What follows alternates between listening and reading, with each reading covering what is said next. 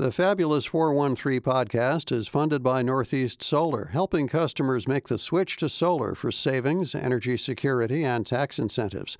Learn more at northeast solar.com. Welcome to the Fabulous 413. I'm Kaliis Smith. And I'm Monty Belmonte. Today we celebrate the life and legacy of the Reverend Dr. Martin Luther King Jr. and his impact on the civil rights movement from the 1960s through today. Later in the show, we'll talk with someone continuing the work of Dr. King and so many others from the civil rights movement, Keith Beauchamp. He's a filmmaker and also a cold case investigator who helped reopen the Emmett Till case and who is one of the writers of the Whoopi Goldberg produced feature film Till, the Emmett Till story, which is screening at the Triplex in Great Barrington this week. It might be a perfect way to commemorate this holiday.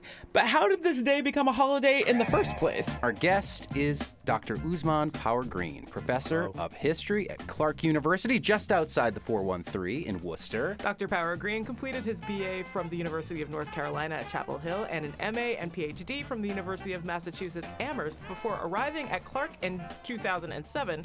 He taught courses at the University of Connecticut Storrs, Hampshire College, and UMass Amherst. A specialist in African American social and political movements, Professor Power Green teaches courses for undergraduates and graduate students on American history with a focus on African American internationalism and comparative social and political movements. Yes. Also on the board of Self Evident Education, based here in the 413. We've had him on for that Yes. previously, and we're here on MLK Day to learn a little bit about the history of how this became a national holiday. Thank you for coming. Yeah, no problem at all. It's always great to be here with you guys on the show. Ah, We love having you. Especially because, like, this holiday is this, I think now the second youngest holiday. It's younger than everybody mm. in this room. Yes. Yeah. That is true. That is true. Oh, 83, everybody. Here it's come. Everyone's listening. So, how did we get MLK Day, Yeah. and why was it important? Like, what were they looking at a new holiday? Were they looking at a way to honor him? Yeah. How did we get this?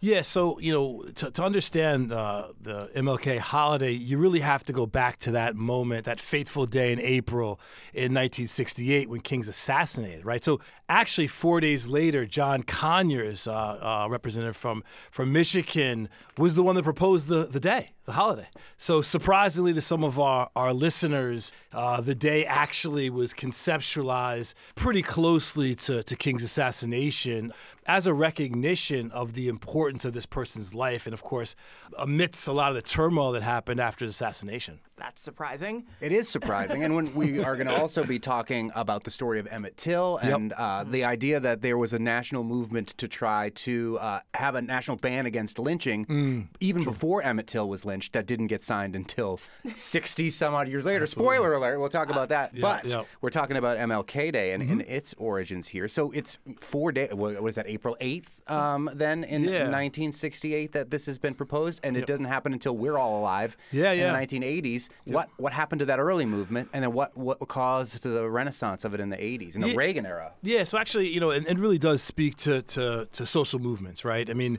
an idea, you know, sort of is, is established. It takes people, you know, actually on the ground, really, uh, you know, in this case, you know, uh, a grassroots movement ultimately, despite the fact that John Conyers, of course, elected official Right. uh, over the next 15 years uh, to, to get this, you know, a black uh, congressional Congress, you know, being able to continue to keep putting it on the docket and saying, look, we need a holiday for Martin Luther King Day. Um, Coretta Scott King, of course, is critical uh, to the process of galvanizing support across the nation uh, to have a holiday in honor of King. And so, you know, fast forward fif- about 15 years, uh, Ronald Reagan is president, and uh, despite Jesse Helms, uh, I don't know if, if, people are old enough to remember Jesse Helms of North Carolina, uh, effort to tar King's image by being a communist is what he said.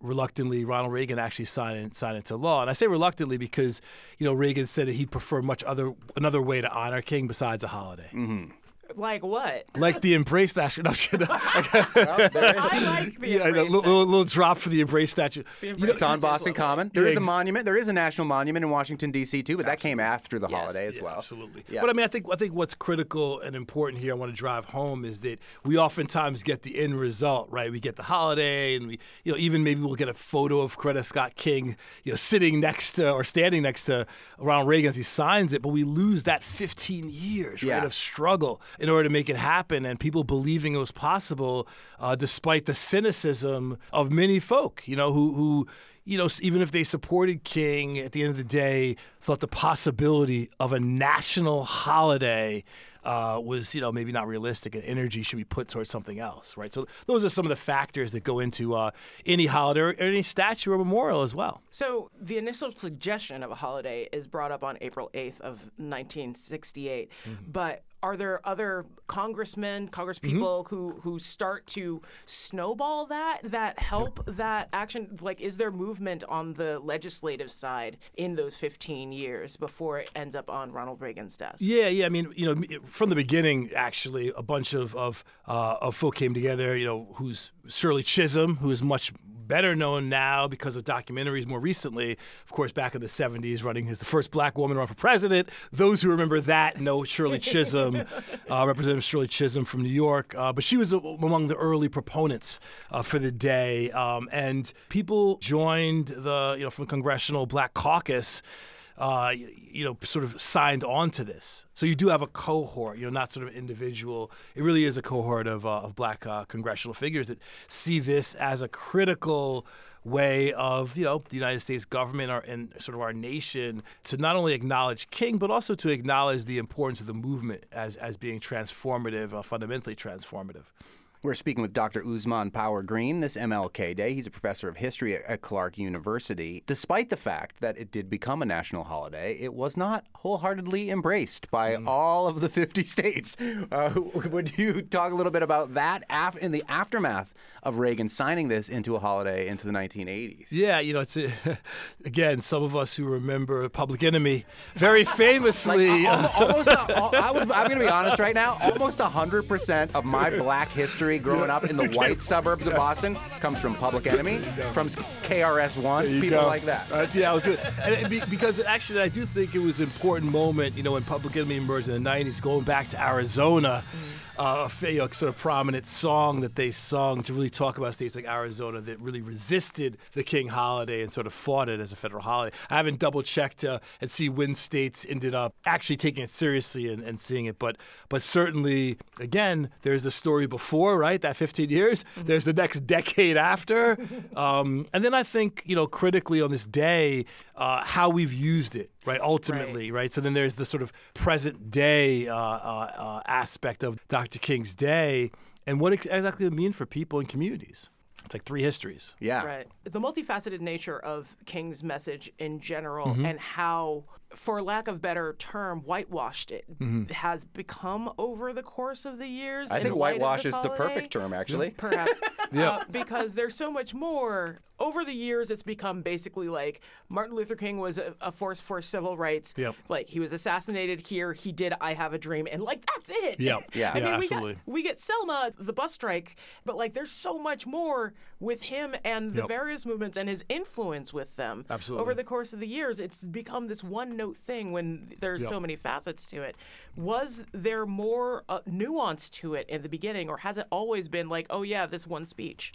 Yeah, so, so there's a couple ways into into thinking about uh, King. First, it's that historians and, and fa- fantastic biographers have written a tremendous amount about King, right? And most recently, Jonathan Eig, King of Biography, last year came out, Which uh, you did a great review for in oh, the Boston thank you. Globe Thank you. I appreciate that. Um, but you know that that book, many of us who study African American history and, and do the work, you know, we, we always come upon a new biography when you know Stephen Oates and others, maybe Taylor Branch, three volume, The King Years. But actually, you know, part of what scholars uh, are, have seen is really looking beyond the sort of martyr a, and then B, beyond the sort of hero worshiping, you know, which I think ultimately ends up being whitewashed because of the reductionist nature of hero worshiping, right? I mean, regardless who the person is, as they're sort of celebrated, there's a shrinking of, of who they were as a person and the challenges they faced. And so, you know, those of you all today who, who want to become interested in, you know, I definitely suggest the biography came out recently. I was really surprised at some of the insights about King's insecurities. You know, as a writer, particularly in his younger years, uh, the central role of Coretta Scott King as a more the more common confident of the duo, which is probably shocking to many people because of her background as a singer and performer and also a fantastic writer. So, indeed, there, there is a way into understanding black life through King. And I guess that's the sort of ending point I want to make is that actually, if, if, you, if you look at King and study King, he introduces you to certain figures and people um, by looking at his life that can make you do a nice deep dive into African American history. We're speaking with Dr. Ousmane Power Green this MLK Day. He's a professor of history at Clark University. One of the things that King is famous for is nonviolence. What I love about uh, Martin Luther King's Day is if you look at federal holidays, Christmas aside, which is just weird that we have a religious federal holiday as a, ostensibly a nation that has separated church and state, every individual that we honor has something to do with war. Yep. This is the first person that does not have to do with war, that that explicitly has to do with peace. Yep. And yet he himself had to wrestle with the violence that he knew he would face. I remember reading King's Yep. biography as a younger man and, and the, notion of whether he should carry firearms at home to protect his family. Talk about the legacy of Dr. King as a as an advocate of nonviolence and what that means in uh, for a federal holiday with a horrible history of violence that continues even now. Yeah, so there's a few ways to, to approach, you know, for, for us when we want to get into King and the idea of nonviolence. First, it's absolutely critical to point out that Howard Thurman, the theologian, intellectual, uh, who you know was went from you know Howard University to to, to BU where he met King, uh, was the central figure in nonviolent direct action in the movement more broadly and King specifically, right? So King is not the beginning point. Instead, the 30 year his senior, the the scholar, the intellectual, and the theologian is going to be the person that's going to bring nonviolent into it. And and ultimately, when we think about the idea of successfully changing society, as opposed to say getting a law passed or something, King's idea that the most effective mechanisms uh, to do so is through nonviolent direct action, which of course King talks about as not being passive, proved to be very, very successful uh, in a variety of ways. I mean, we really have transformed our nation, you know, from the civil rights movement, Black Power era, and thinking about Black Lives Matter now. I mean, much of you know, tremendous change from below has happened through agitation, through marching. You know, people say, "Oh, I'm tired of marching," but it's like, you know what? You know, being able to represent yourself and your cause impacts those who are policymakers. And so, despite the limitations, of course, of nonviolent direct action, of course, there's limitations. By and large, King becomes that figure that projects that to the world, actually to the world, not even just to the United States. I mean, his letter from the Birmingham jail, you know, I've traveled, I've been abroad, had a chance to teach abroad, is read as a global document, 20th, you know, 20th century and perhaps even 21st century. So th- those are some pathways, the intellectual pathway, and then the impact of, of the philosophy on, you know, social movements uh, to this day. How did one particular song make a difference in making Martin Luther King Day into a federal holiday? Coming up, more with Professor Ousmane Power Green from Clark University. You're listening to the Fabulous 413 on NEPM.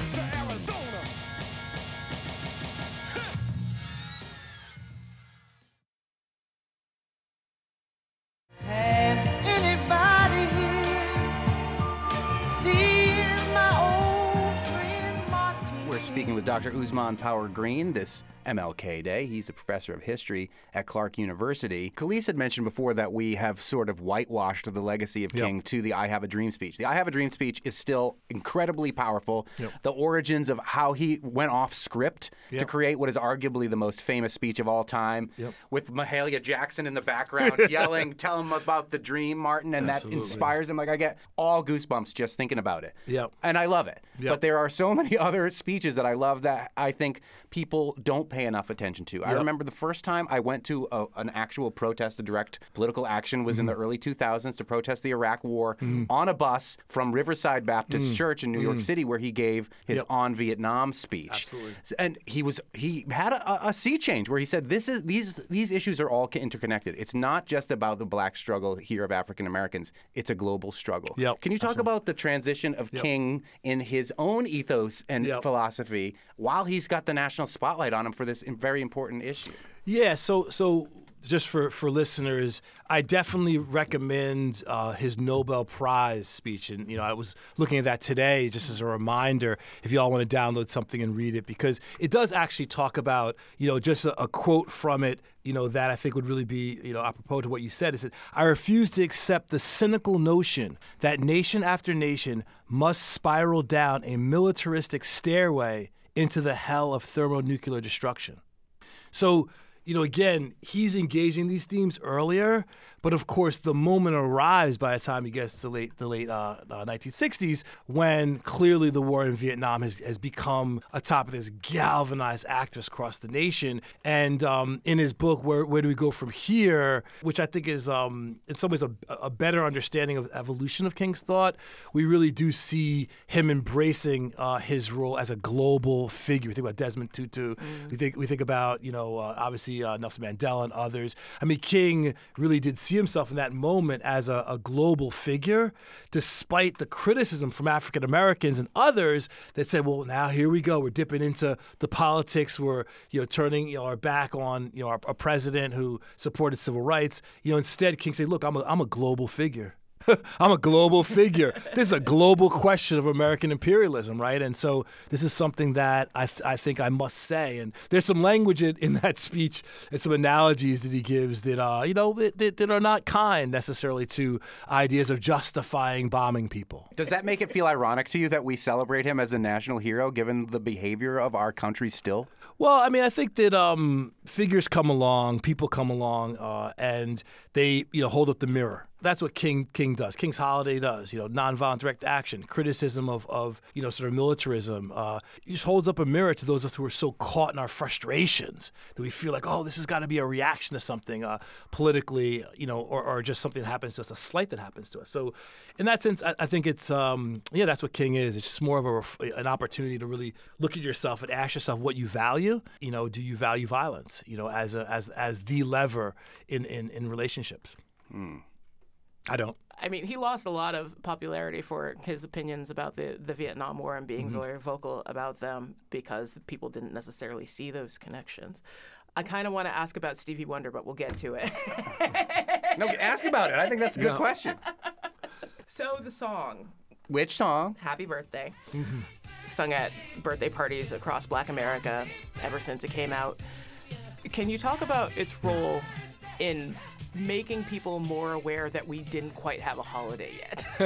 well, you know, it's actually interesting that you, you bring that up. I mean, so so the song comes out in 1980, right? Right. And so it's going to be a few years later that you know that ultimately it would happen. Uh, you know, I, I think that popular culture consistently, particularly music, consistently raises consciousness in ways that spread, uh, you know, ideas and and you know some things that are political to broader groups of people. And you know, we, we mentioned Public Enemy uh, earlier, and so I think Stevie Wonder, you know, by recognizing the, the the you know what he saw to be hypocrisy of not having a day, yeah, I mean, it's very hard to measure the impact of a particular speech or song, um, but it stays with people, right? Lyrics stay with people. So I'm going to make the case that I do think that uh, popular culture and the song, you know, did provide uh, another example of you know of, of an African American uh, musician uh, who also is a global icon, you know, particularly by this moment, you know, by the 80s, really spreading that message of the critical role of, of Martin Luther King and and the importance of having a day in his honor. So so yeah, I, I'm with you on that. And when you think about it, I mean, like Martin Luther King, famous for his nonviolence. What is more nonviolent in a way of communicating than creating art, creating music, and then the influence that that one song has, that even the professor of history at Clark University says Yeah. on on this creation of a national holiday, Dr. Ousmane Power Green, is awesome. It makes me just like want to love and celebrate and make art more because who knows what's going to happen with something like that. I bet you Stevie Wonder didn't think this song's going to make this a national holiday, but I bet he didn't not think it a little bit too. You know. There you go. There you go. Right. Right. Well, you know, when you're when you're brilliant, as Stevie Wonder is, Oh, my God. um, you know, the the possibilities of your impact are really broad, right? So Absolutely. Dr. Ousmane Power Green, who's a professor of history at Clark University this MLK Day, um, as a black man in America, what does the legacy of Dr. Martin Luther King Jr. mean to you on a day like today? Yeah, I mean, for me, you know, Martin Luther King Day has always been uh, a day in which you know I, I personally try to read King. uh, reflect on on his you know voluminous writings. I mean, you know, it's interesting to think about him in the spotlight for really only like a decade and a half, about 15 years or so. Um, so for me, the day is an acknowledgement of the nation of the critical role that um, you know a black man played, but it's also an opening and introduction. You know, so whenever I'm asked to speak, um, shout out to Wilbraham Monson Academy. But you know, I think it's a, it's an opportunity. It's an opportunity to bring anyone, everyone, my community, beyond that, into a conversation. Right, and this conversation has to do with the role of the civil rights movement in transforming this nation and, and perhaps even the world. And one of the important levers is the sort of nonviolent mission and philosophy that the King had. You know, so despite the you know King's critics, who were you know of course young people, tearing it up in the seal by the late '60s, tearing it up as they must, as they must. As. Um, they did respect his vision, and I think that's a lesson that, that I take with me is is to you know respect the, the ideas, respect the vision, but look at it as an opening, as a as, as sort of like a yeah like a a a doorway into a much broader history instead of as was suggested, merely reciting this you know I have a dream speech, mentioning a few things he did, but oftentimes usually focusing on the martyrdom, which is like Yes. it's like all right let's let's go backwards and see you know how we can um you know find an aspect of his his activism you know, maybe this year everybody uh, go check out Coretta Scott King's autobiography read about Coretta Scott King you know or you know get into many of the activists uh you know who who interacted with them and were critical to that I think that would be a, a great way to spend the day and for me it's something that, that I do Coretta Scott King's biography is is amazing, but are there like Bayard Rustin getting a movie? Yes. Medgar Evers already had one, had a, had a miniseries. Are there Mm-hmm. other people in the movement, not to take away from MLK, who was Yep. clearly the figurehead of, of the movement for those those Yeah, number the of media, years, definitely. but like who else hasn't quite gotten their flowers yet? Well, I mean, it's shocking that Ella Baker is not a household name. Ella Baker, who was uh, at some point the executive director of, of even the King's organization um, and is the activist based in New York. Can't even list off all. I'm not going to list off all the different organizations she was in.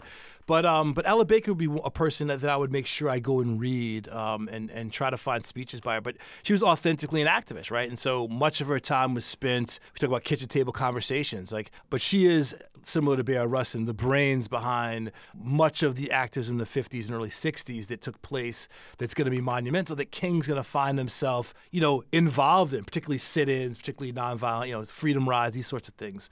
So that's a person who I would recommend everybody to, uh, yeah, dig deeper into and and and read about and learn because uh, if you again, King, you know, I said this, you know, sort of like you know as you were talking, but you know, King was and he acknowledged it that he was not the leader of the movement as much as he was a representative of the movement. Um, and you know, one must, you know, as my one of my professors once reminded me, who was there at the March on Washington, you know, the sort of photo you see, the march started without them. They had to run and grab King and others and put them in the front of the march because the, the, the people started moving, the masses wanted to move. and so, uh, sort of uh, shout out to Michael Thelwell, uh, Professor Emeritus Oh, in nice. Black Studies at Yeah. UMass Amherst for that wonderful gem. But I, you know, I tell my students those stories because so much of how we understand King and the movement really does come from the, the mass media by and large, and the framework tends to be around heroes and villains, and a lot of the nuances of the movement get missed because you know we even sometimes have a feel like we have an investment in understanding the movement and King a certain way, and that certain way is you know this sort of deified character, heroic figure that you know we can look to does nothing wrong, and all this of course is completely untrue. But, uh, Everybody's human. but and the thing is, and King knew that though. That- That's the difference. Is that King never really. I mean, you know, they teased him and called him De Lawd. That was like the. they used to make fun of him, the young Black Power activists in the '60s. Some of whom might be listening now and aren't, you know, are a different age now. But they tease him, you know, all the time. And but at the end of the day, they respected him and. Uh, they understood that he had value and his ideas were important, even if they completely disagreed with them by you know after '66 or so. Bla- Black family doesn't become stronger by by ribbing each other gently and sometimes not so gently. Exactly. Exactly. Dr. Ousmane Power Green, professor of history at Clark University, just outside the fabulous 413 in Worcester, but you live here. Yeah, I live in Northampton. Yeah. Yes. Thank you for coming and talking to us about the legacy of Dr. King on this MLK Day. Oh yeah, no, thanks for having me, and uh, yeah, hope everyone has has a great day. Go to the most racist congressman that you know and have your celebration there. Yes, I like that idea. Up next, the power of filmmaking to bring justice in unsolved civil rights cases. We'll talk with filmmaker and cold case investigator Keith Beauchamp about his movie Till, the Emmett Till story, and how his filmmaking helped to reopen that case. You're listening to the Fabulous 413 on 88.5 NEPM. This was my boy, Emmett Till. The body of Emmett Lewis Till has been found dead. Can I at least just fix him up a bit? No, they have to see it for themselves. I remember seeing pictures of the casket Oh, yeah. because my my grandmother had like the Jet magazine where That's they were right. talking about the the funeral. Like we would talk about it in Metco because Metco had African Americans like history classes for all the black kids who had to go out to the suburbs to mm-hmm. learn school. We got extra classes. So yeah, I've also been familiar with it all of my life. Yes. As everybody should be, frankly. But yeah. Mm-hmm. Welcome back to the Fabulous 413. In celebration of MLK Day, the Triplex Cinema in Great Barrington will be hosting an educational screening and conversation of the movie Till with producers of the film. You missed the public screening, which was earlier this afternoon, but there is a screening for school kids from Great Barrington's Du Bois Middle School and students from neighboring schools tomorrow at the Triplex. And are we not all students of life? Yeah. Those two producers are Thomas K. Levine, a Berkshire local, and Keith Beauchamp, who joins us now. He's one of the writers of the movie Till and is an award winning filmmaker who has produced and directed documentary and feature films that focus on the issue of civil rights. Having learned about the story of Emmett Till as a young man, Keith has devoted much of his life to the Emmett Till case. He's also collaborated with the FBI Civil Rights Cold Case Initiative, working with federal agents on unsolved civil rights murders. His documentary, The Untold Story of Emmett Lewis Till, was instrumental in getting the U.S. Department of Justice to reopen their investigation into the death of Emmett Till. His efforts led to President Biden signing at last the Emmett Till Anti Lynching Act in 2022. The passage of the long overdue bill gives federal prosecutors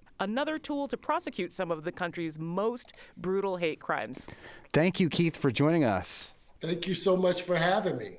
This is an incredible film, and what strikes me in regards to what Kaliis just said in the intro about that anti-lynching bill is that part of the script that you wrote at the beginning talks about how there is a bill on the Hill at that time in 1955 that's trying to make this a, a criminal act. It took how many years from 1955 to Almost tw- 70. 2022? Almost 70 years. Yeah. 67 years. Yes, that's that's just unfortunate, but I do have to be um, very honest about this whole movement. Uh, should I say the anti-lynching movement?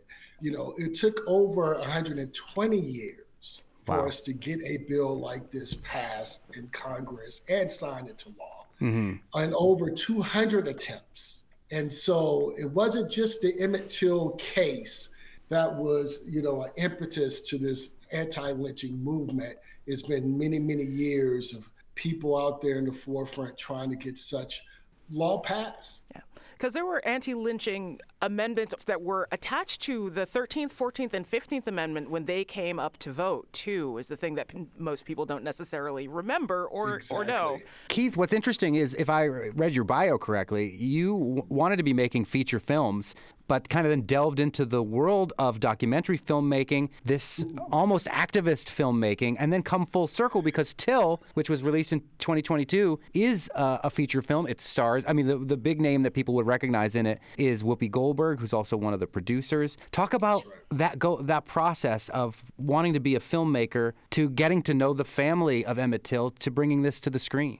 Well, that's a good question because I really, you know, I'm still grappling with me becoming a filmmaker. I consider myself an unintentional filmmaker because it was not something that I sought out to do. I actually um, thought I would be a civil rights attorney. You know, that was what was one big, my biggest hopes of growing up in Baton Rouge, Louisiana, and coming across the story of Emmett Till at the early age while I was in my parents' study looking through old vintage magazines. And that's how I discovered the story of Emmett Till at the age of 10. And just so happened my parents was walking by the study at that time of my discovery. And they walked in and felt the need of telling me the story at that time. But throughout my life, the name Emmett Till kept resurfacing.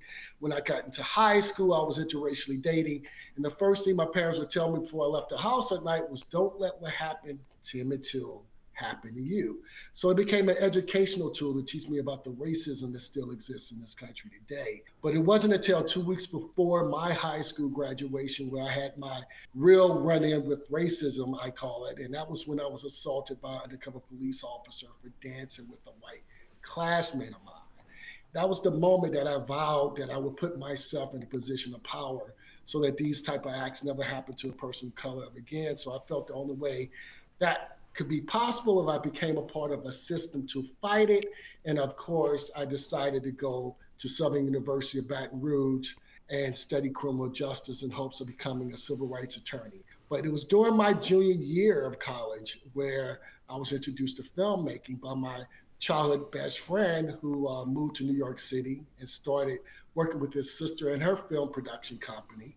And what best friends do, we want to hang out with each other. I begged my parents, convinced them to let me sit out a couple of semesters and told them, look, if it didn't work out for me in film, that I would continue undergrad, graduate, go to law school. And it ended up working out for me. and, and, the, and the, the icing on the cake is my parents became my first executive producers. Wow. And was behind, of course, the production of the untold story of Emmett Lewis Till, the documentary that led to the reopening of the case. They actually gave me the, the finances I was supposed to go to law school with to produce the film. Are there unexpected parallels that you've encountered between the course of civil rights attorneyship that's a, not a word but like civil rights law um, that course that you were originally going on and the filmmaking mm. course that you're currently on well, I realized going through the research and the process of, of learning about Emmett Till,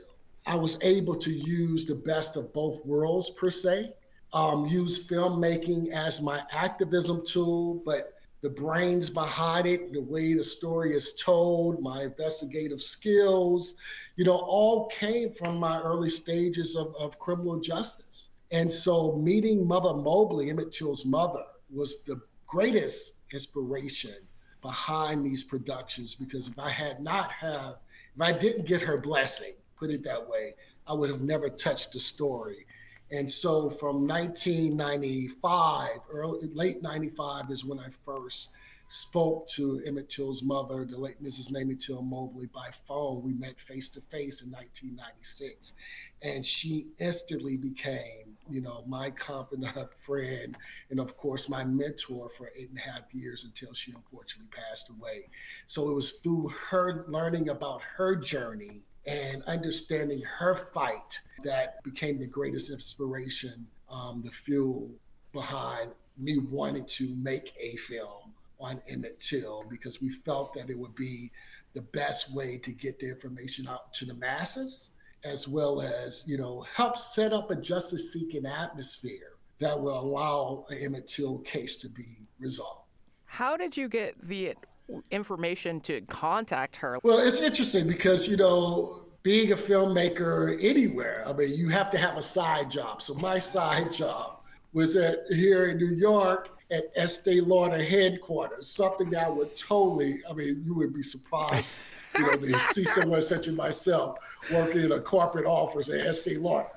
But I was sitting in the office after making the decision um, to take on the story. But when I made that decision, I knew that I had to reach out to Mrs. Mamie Till Mobley because of the fact here is the mother who was still alive and with us, who had been fighting for so long to get justice for her son.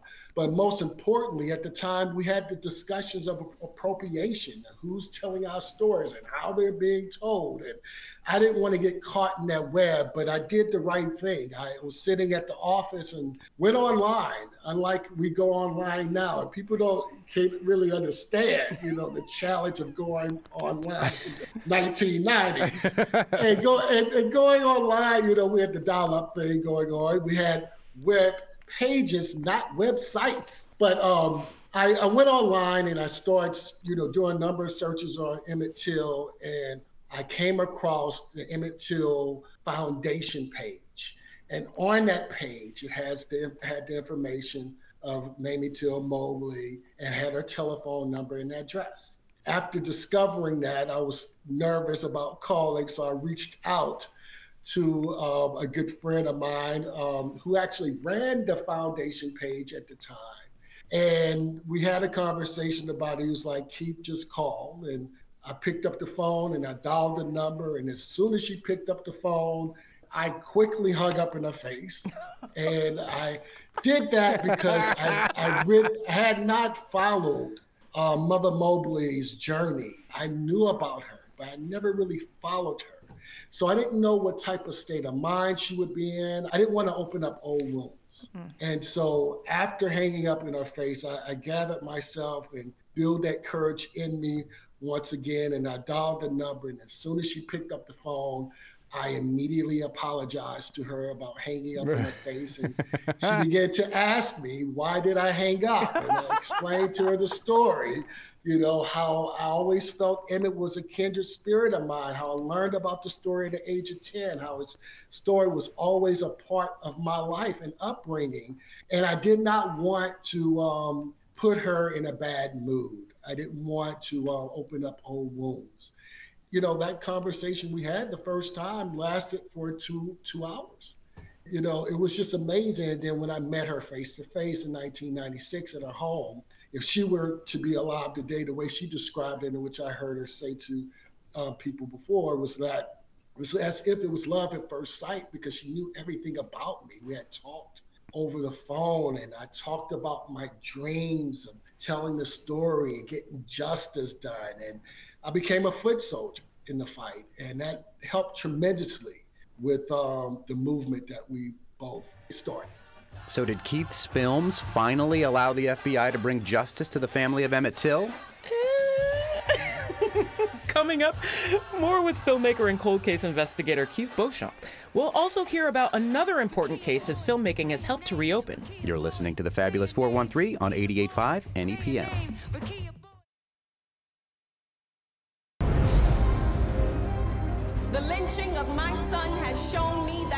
Happens to any of us, anywhere in the world, had better be the business of us all. We're speaking with filmmaker Keith Beauchamp, who's one of the writers behind Till, the uh, Orion Pictures release from 2022, which as you mentioned, your relationship with Mrs. Mamie Till Mobley, that story is told from her perspective. It's told through her lens. And I think that that makes that particular story, the way to approach that story, that much more powerful. Talk about the decision between you and the other writers and director to approach the Emmett Till story, which so many people know um, from uh, Mother Till's perspective. You know, for me, the story, the film, the feature film Till was a 28 year effort for uh-huh. myself to get made. and the Untold Story, the documentary, was a result of my first failed attempt to make the feature film. Nobody would touch it. In 1995, I actually wrote a script that was optioned off by producers and it was never produced. I think that was the greatest thing that could have ever happened because it allowed me to learn more about Till and go into the deep south and the Mississippi Delta and find eyewitnesses, players in the Emmett Till story itself. The journey with myself, Fred Zollo, Barbara Broccoli, Whoopi Goldberg, Thomas Levine, and Mike Mike O'Reilly. That started 20 years ago. I first got a phone call from Thomas Levine asking to meet with me and, and as well as Fred Zollo to discuss the possibility of working together to produce Till, the movie. And Till uh, was supposed to be Fred Zollo's trilogy of Mississippi films because he's known for Mississippi Burning and right. Mississippi. And so we were able to sit down and, and talk about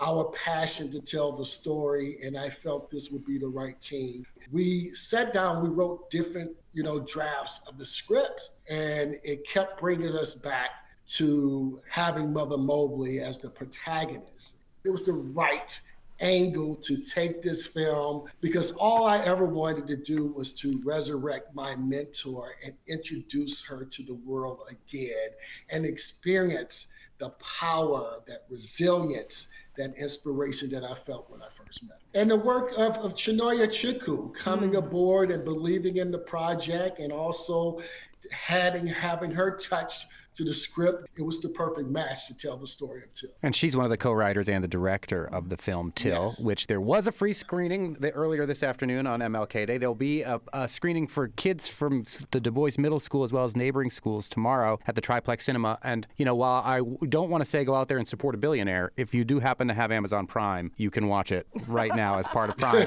which Yes. is which is what I did. Or did you know, you can last go night. out go out and brave the 12 and 13 year olds. See if they'll let you in. I don't see how it could hurt. Exactly. Yeah, right. They're- they're See how they get engaged, and you know we're gonna have some heavy discussions about uh, heavy cleansing discussions about Till and the rest race in America, and I, I look forward to it. We're speaking with Keith Beauchamp, who is one of the writers of Till. You've worked with the civil rights cold cases federally, but you've also done more films in that vein too. There's the series Murder in Black and White and the story of Johnny Mae Chappell. Can you talk about her a little bit because that story is heartbreaking in kind of the same way to me as Emmett Till's story? Yes, um, right after I got involved with the FBI's civil rights cold case initially, because it wasn't going on at the time of the reopening of the case. It was my work that inspired the Civil Rights Cold Case Initiative, which later becomes the Emmett Till Unsolved Civil Rights Crimes Act, that allows us to go back to revisit civil rights murder cases from our past to see if they warrant new investigations and possible prosecutions.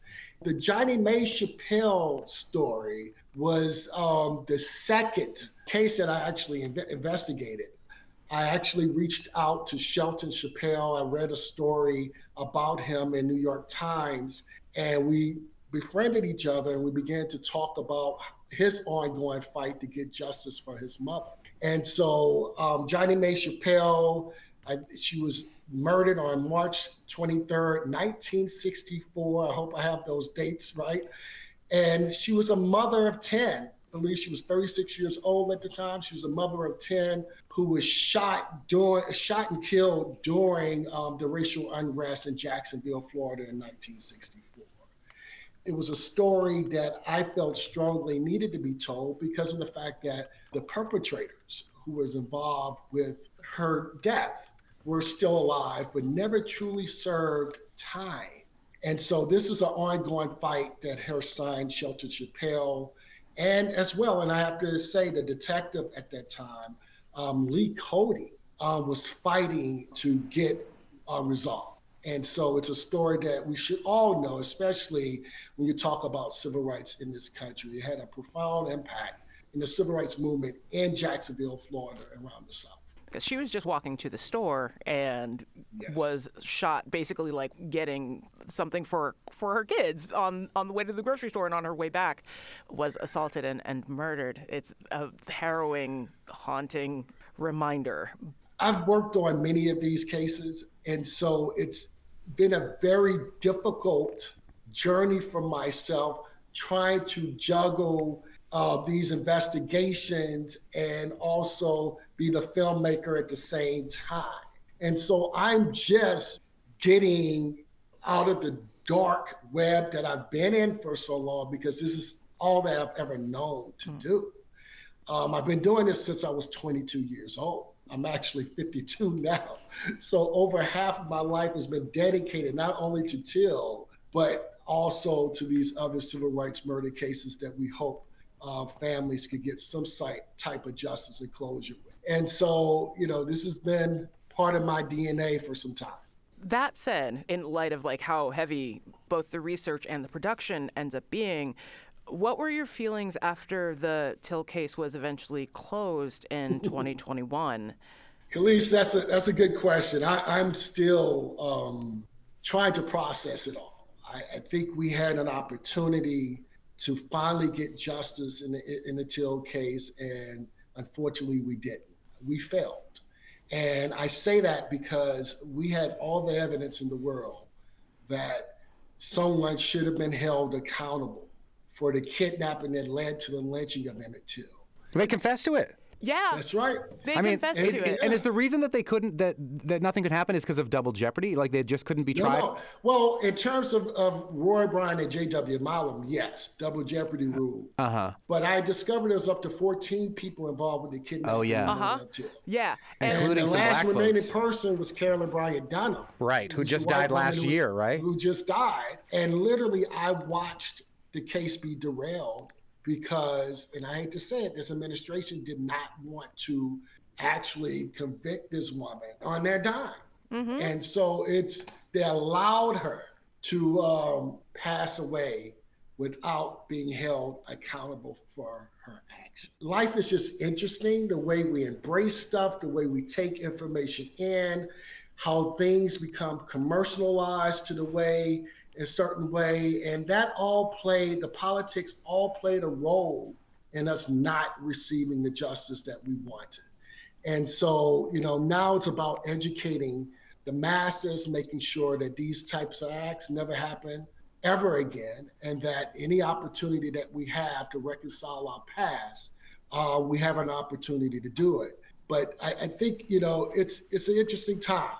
You know, we, we're battling so many ills, but I have to say, it's not it's not so different from what we were battling in 1955. I often said that Till is one of those stories that you know we have to continuously um, educate ourselves about. I mean, this is something Mother Mobley would tell me often. She would say all the time, Keith, you must continuously tell Emmett's story until man's consciousness is risen, because only then that would mean justice for Emmett Till. But for the longest time, I didn't quite understand what she was saying to me because I was so young. I, you know, I would hear these words from this prophetic woman, and I didn't want to fail her in any way. But I realized a good 20 years ago, I realized that what she was saying was that no matter how hard we fight for justice for Emmett, it's not going to stop all the Emmett Tills of the world from happening. And that was the message that she wanted me to understand as well as the world. That although Emmett's story happened in 1955, we do have those Emmett Tills of the day, the George Floyds of the world. And these are the moments that we have to really look at and challenge humanity in doing the right thing. This is the moment that we need to galvanize behind these families to make sure that justice is done. Do you have any faith or or hope that both Till acts, like the one again, the one that is anti-lynching and the one that is cold cases, might mm. adjust their text to accommodate and pursue those who were actively involved in obstructing the justice that should have been served? That's a good question, Kaliis. Um, it, it's actually positioned in a way for it to be done now. Then what is our problem? Do, do we have people who are in these positions of power? Do we have enough people who have the courage to go down that road? And this is what I've been battling for so many years and fighting to get justice for Emmett. And so I just hope that with all these initiatives that have, have come along uh, with the acts that have been passed, the laws that have been passed in Emmett Till's name, that we finally get some traction and get justice because that's what's needed right now. You know, we're all suffering from a racial fatigue. But, you know, in order for us to get past these these dark moments of life, we have to do something in terms of recon- reconciling the wrongs from yesterday, and that's very important to me. What's your next project? Oh wow. At least that's that's an interesting question. I'm trying to figure out what's next for me. It looks like I may be back going back to television. I want to make sure that I have the Injustice Files always running because it, give, it gives us an opportunity to address a lot of the cases that we're talking about in real time. It's exciting, you know. I'm still riding this high off the till. Upset that we didn't really get the courtroom justice that we deserved but I'm still, you know, out there hitting the pavement, educating people about the story because there's no other story that speaks more to this generation political and racial climate than the story of Emmett Till. It's actually a mirror image to what we're living with in this country today. Keith Beauchamp is one of the writers of the movie Till, which was screened for free at the Triplex Cinema in Great Barrington for the general public earlier today, but as I mentioned, is available easily on streaming. Will be screened tomorrow for kids from Great Barrington's Du Bois Middle School. It- Brave the eighth graders. yeah, I think they'll maybe they'll let you in. Tell them that the Fabulous Four and Three sent you, and maybe they'll let you in. Bring candy. And uh, Thomas K. Levine, who's also got, got uh, Berkshire connections and is a producer of the film, will be involved in a Q&A there. I, for one, uh, I, I watched the film last night, Keith, and my 10-year-old walked in while I was watching the movie and sat down and watched the end of it, and I think got the gravity behind that particular story. And it just goes to show you, you know, the power of filmmaking to change people's minds and change people's opinions and even to change the ideas behind our system of justice in this country and all the hard work that you've been doing with this. Thank you so much for spending some time with us today here on MLK Day. Well, thank you for having me, and, and please come out and support the film. Absolutely. Tomorrow on the Fabulous 413, John Bonifaz, the Amherst based attorney and political activist specializing in constitutional law and voting rights. He's the president and co founder of Free Speech for the People, and his organization is the one trying to keep Trump off the ballot in Massachusetts. Thanks for spending some of your Martin Luther King Jr. holiday with us. Thanks to the Fabulous 413 tech team. And go get free, y'all. We'll see you tomorrow on the Fabulous 413.